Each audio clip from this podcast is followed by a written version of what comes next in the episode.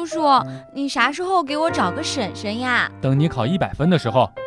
叔，你可千万别拿自己的终身大事开玩笑呀！笑不笑由你。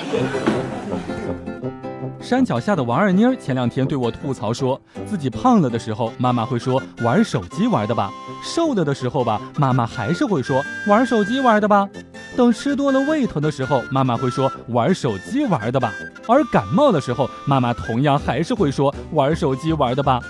前两天呀，山脚下的王二妮儿把精油当卸妆油用了，她的妈妈对她说：“你看，玩手机玩的你都傻了吧？”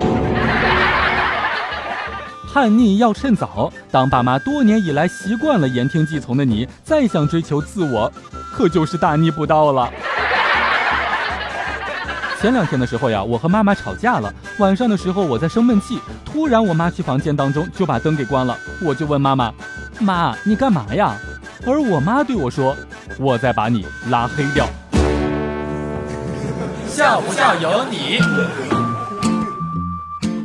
我的表弟前两天在床上玩手机，突然妈妈就进来了。表弟立马就在桌子上面拿出了几本书，拿着笔，装作在做作业的样子。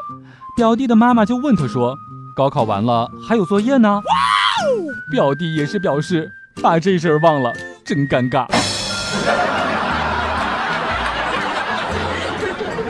记得之前呀，我有一个老师也是说过，他会在评分的时候特别留意转发过锦鲤的同学，然后让他们知道。转发锦鲤是没有用的。